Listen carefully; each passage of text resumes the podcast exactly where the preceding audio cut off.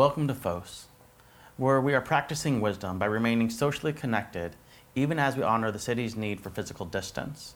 And in this way, we take care of the most vulnerable within our communities. If this is your first time joining us, my name is Glenn, and I'm proud to be one of the teaching team here. We are a community creating space for everyone to find hope, beauty, and purpose in the story of Jesus. One of the ways we stay connected is by using our community rhythms or shared practices to remind ourselves as we do these daily practices that we're still connected to the larger body of FOS and some of these practices connected to the larger church worldwide. The rhythm we're going to be focusing on for this sermon series is called SOAP. SOAP is an acronym for our daily reading plan, which, if you've been following along with us, we've been in the book of Second Corinthians. If you haven't been, then all the details about what SOAP is and just to stay in step with us so you can stay around the community stories can be found on fos.church. We have a daily devotion page. By participating in this, we create a way for us to become rooted in the stories of God while reminding ourselves that we're still connected since we're doing the sh- same shared practice. And it gives us an opportunity when we meet on one of our rhythms, which is Thursday mornings, to be able to hear how God has spoken to each of us through the same text in different ways. Because the way we hear, the way we understand and step into the story, so how it affects the way we, live out of the story, is very much influenced by the way we experience life. This shared experience, this, this shared discipline, is why we wanted to have a way of shaping our sermon series around it. Because we're hoping to be able to model some of what it looks like to do soap together. And I'll be modeling the format, which is scripture.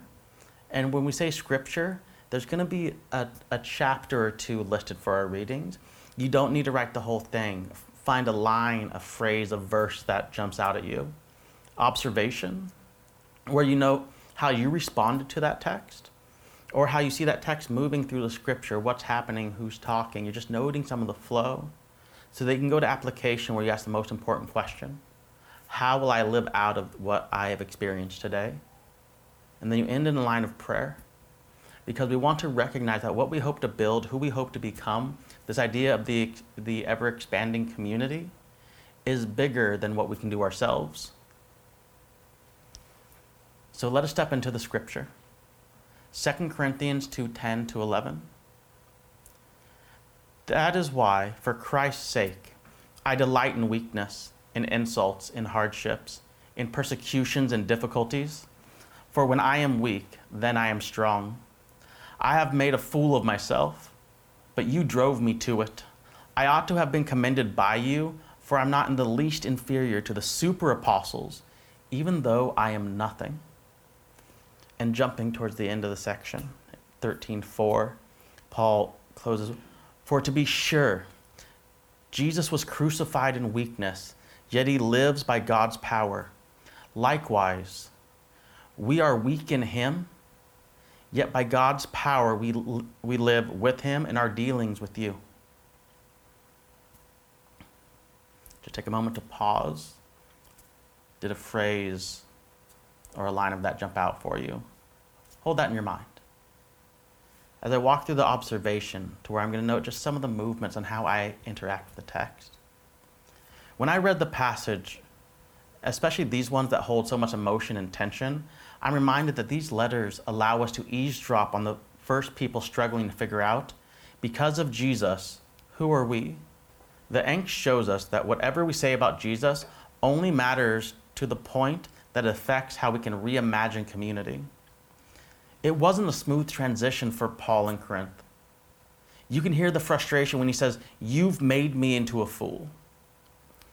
For Corinth, this was a time of growth, especially as they realized the stories and traditions that brought them to this moment. Where having heard the gospel from Paul, they're now starting to follow the super apostle and coming into tension. That they may have brought them to this moment, but the traditions and the stories and the way that they held themselves may not take them where they hoped to go. And this act of growing up, becoming, brings internal tension for the people. It reminds me a little bit of my 28th birthday. I was living in a new city, and a good friend of mine named David Luya, He's one of those guys that can find the beauty in any moment. He's just, he's present, he's centered, he doesn't think too far ahead. For him, the fact that we are together and having a party is brilliant. Now, just going into grad school, being in a new city, I was broke, stressed out, and barely had time. And he wanted to throw me a birthday party.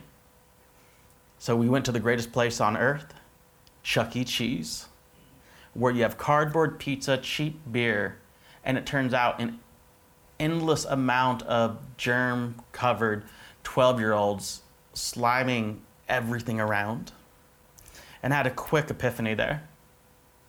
I was too old for that place, especially since I didn't have my normal buffer to where my niece or nephew would be with me. And because they're there, I can be a part of it. Just being a 28 year old having a birthday party, even though David tried to ham it up because for him it was going to be brilliant, it made me realize something. I couldn't go back in time. And being unable to go back in time, I also found the fact that the kids would not share the games to be vexing. So, like Paul, I couldn't return to an old story where Chuck E. Cheese actually held some excitement because it was life giving for me in a time, but it now leaves me wanting because I had grown up, I had matured. It was no longer something that I could see value in. And as we see as Paul works through this passage, that growth requires a rupture from what was and it is difficult because it wasn't all bad, just not the new way to form a community. Looking a little ways back, you see in chapter 11, verse 18, that says, Many are boasting according to the flesh, or it says according to marks of the body. And that's, that's pointing to a notion a couple verses later, where it says, are they, are they Jews? Are they Israelites? Are they from the seed of Abraham? because they were telling an old story. The super apostles coming in that brought this tension around, they were trying to bring them to the story that wouldn't have reacted to the community gathered there. And so, as the conflict arose, just like my discomfort in Chuck E. Cheese when I found out I no longer belonged there, from trying to relive an old story that could no longer fit the gathered community, as Paul was trying to call the people back away from the super apostles the ones who were trying to sit over the community with rules that could no longer govern them. Because they saw the liberation of the people, the, the new ones sitting around the table and gathered, to be a weakness to the community rather than a promise of the kingdom to come. The super apostles desired control to, and this affected the community and how the people could remain in the community as we move to some of Paul's rhetoric within 1210, he moves from a sense of weakness because it looks forward to 13:4 where it says Jesus realized the new world by being crucified. That said Jesus in weakness inaugurated the new world. And this created that space, that potentiality for the power of God to be seen. Paul pulling back into his own ministry and saying, This is what a leader looks like, this is what the new community looks like. Not one who comes with a heavy hand to control, but one who lets go of control for Christ's sake. And because of Christ, is willing to actually endure abuse, not because it's good just to take on pain, because what he could see was more beautiful than what was present. He was reminding the people that it was from weakness that you create that room for the power of God to be seen. And within our community, and especially within this, we realize that each person is coming from a different place in life. We've had different experiences, different moments of harm and beauty. So we have to create a sense of patience here. Like Paul, who wrote multiple letters to Corinth, visited them a few times because it was a part of staying committed to their growth. And us as a community are committed to each other's growth in a way that we're in it for the longer term moments of sitting, reflecting, and reminding each other that we come in moments of weakness. But this weakness isn't just a um, idea of I can't do something. Um, this weakness is saying that I will let go of having to control. And this is a frighteningly vulnerable way to enter into conflict I mean, if we think about the people mentioned, 13:4, it said Jesus was crucified for coming in vulnerability and weakness. Just prior to this passage in 11, Paul said he was flogged five times, beaten with rods twice, and stoned. No, each of these are government sanctioned punishments and executions. It's not like these were random thugs coming around. This is the way the system worked. If you're outside of us, we can crush you because we come in strength. And this is where Paul says, You do not understand the path to the new way that the super apostles are not getting, is that we come in weakness. And weakness means we cannot destroy the other. Weakness means we cannot use state sanctioned executions. Weakness means we're the one on the cross, not putting somebody onto the cross. Looking at Jesus, Paul understood weakness to mean the letting go of control while still being responsible to name and justice we see that the list of struggles to build the kingdom became personal.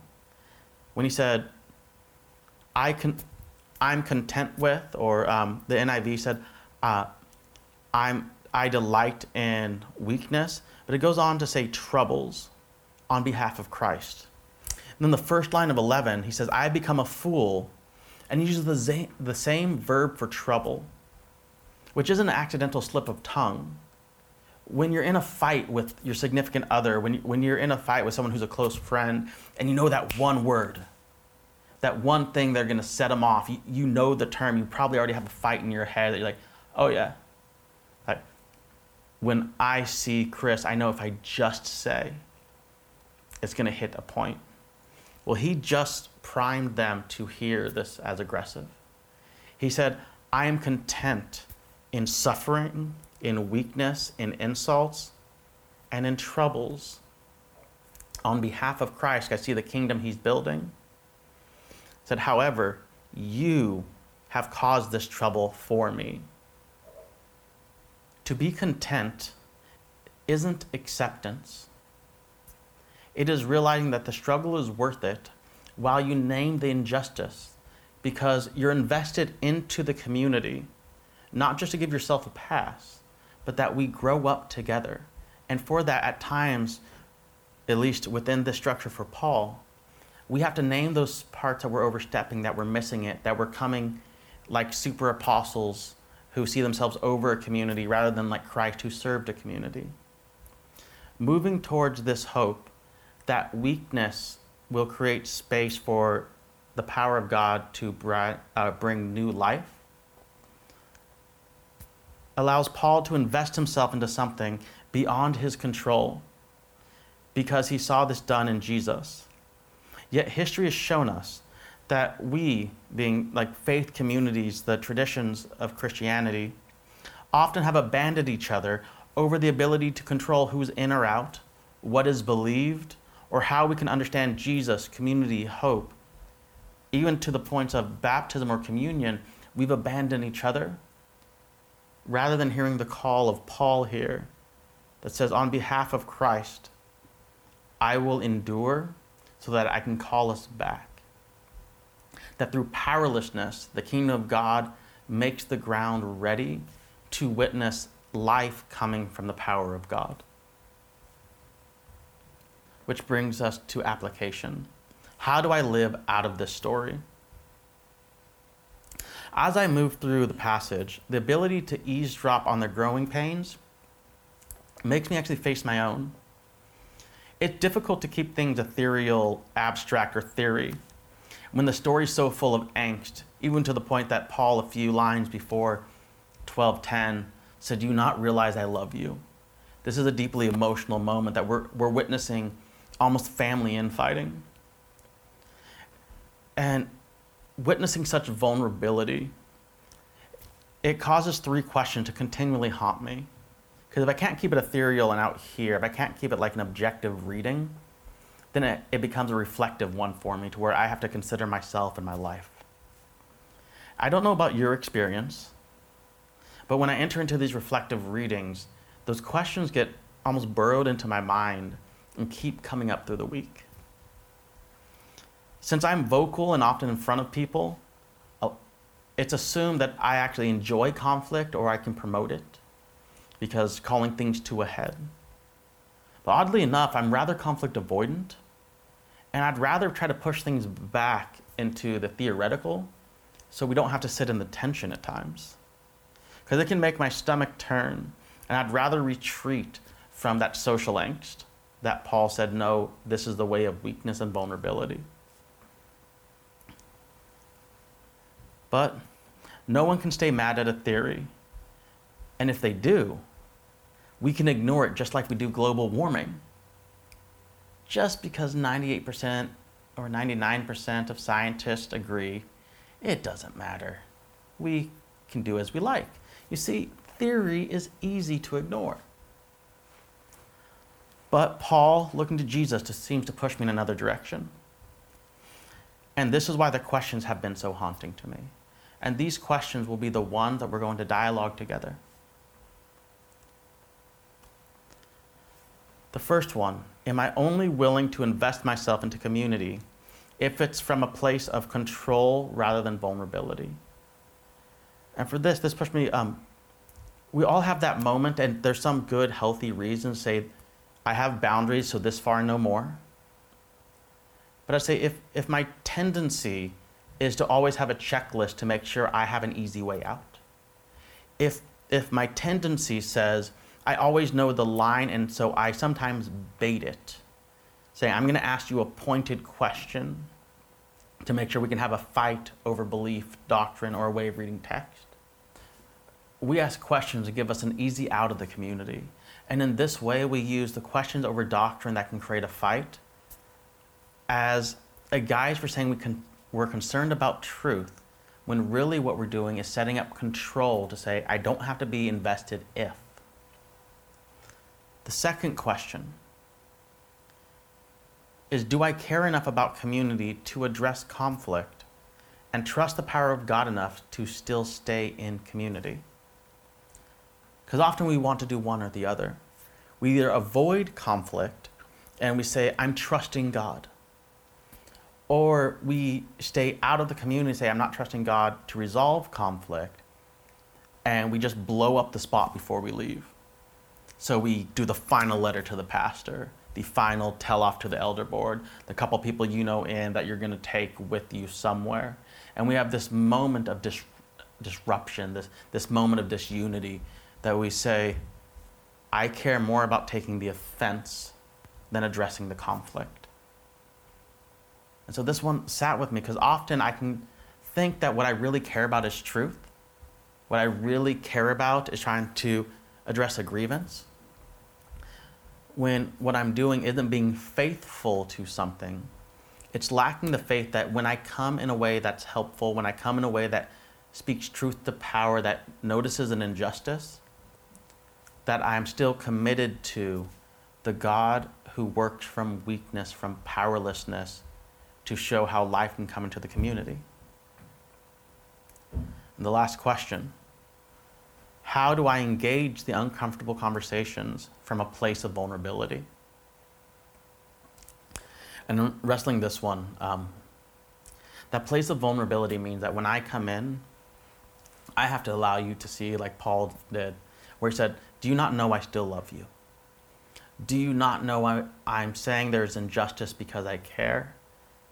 And when he says, I'm willing, I am content to endure weakness, injustice, conflict, calamity on behalf of Christ. And at the end of the lines, and he says, This is the example of God's power moving towards you, is that it compels me into the community. That when I come in that kind of vulnerability, it means I can't set up the counterpunch. It can't be a zero sum game to where I just win. But I still have to have that uncomfortable conversation. And these are going to be the questions that we're going to dialogue tonight, where we try to imagine what it looks like to be in a place where we don't have control. We come in vulnerability. That we care enough about the community, not just to engage the conflict, but stay to see it through to the end for healthy community. And we get to consider what does it look like for us to approach this conflict, this uncomfortable conversation from a place of vulnerability. moving from application, we go into the prayer that's based out of the application and ask God to help us step into something bigger than ourselves. So, my prayer in this one was Jesus, give me the strength to accept that your new world is built in weakness without controlling, but has the courage to name injustice. Help me face the unavoidable conflicts with courage and with hope because this is when you show up. Amen.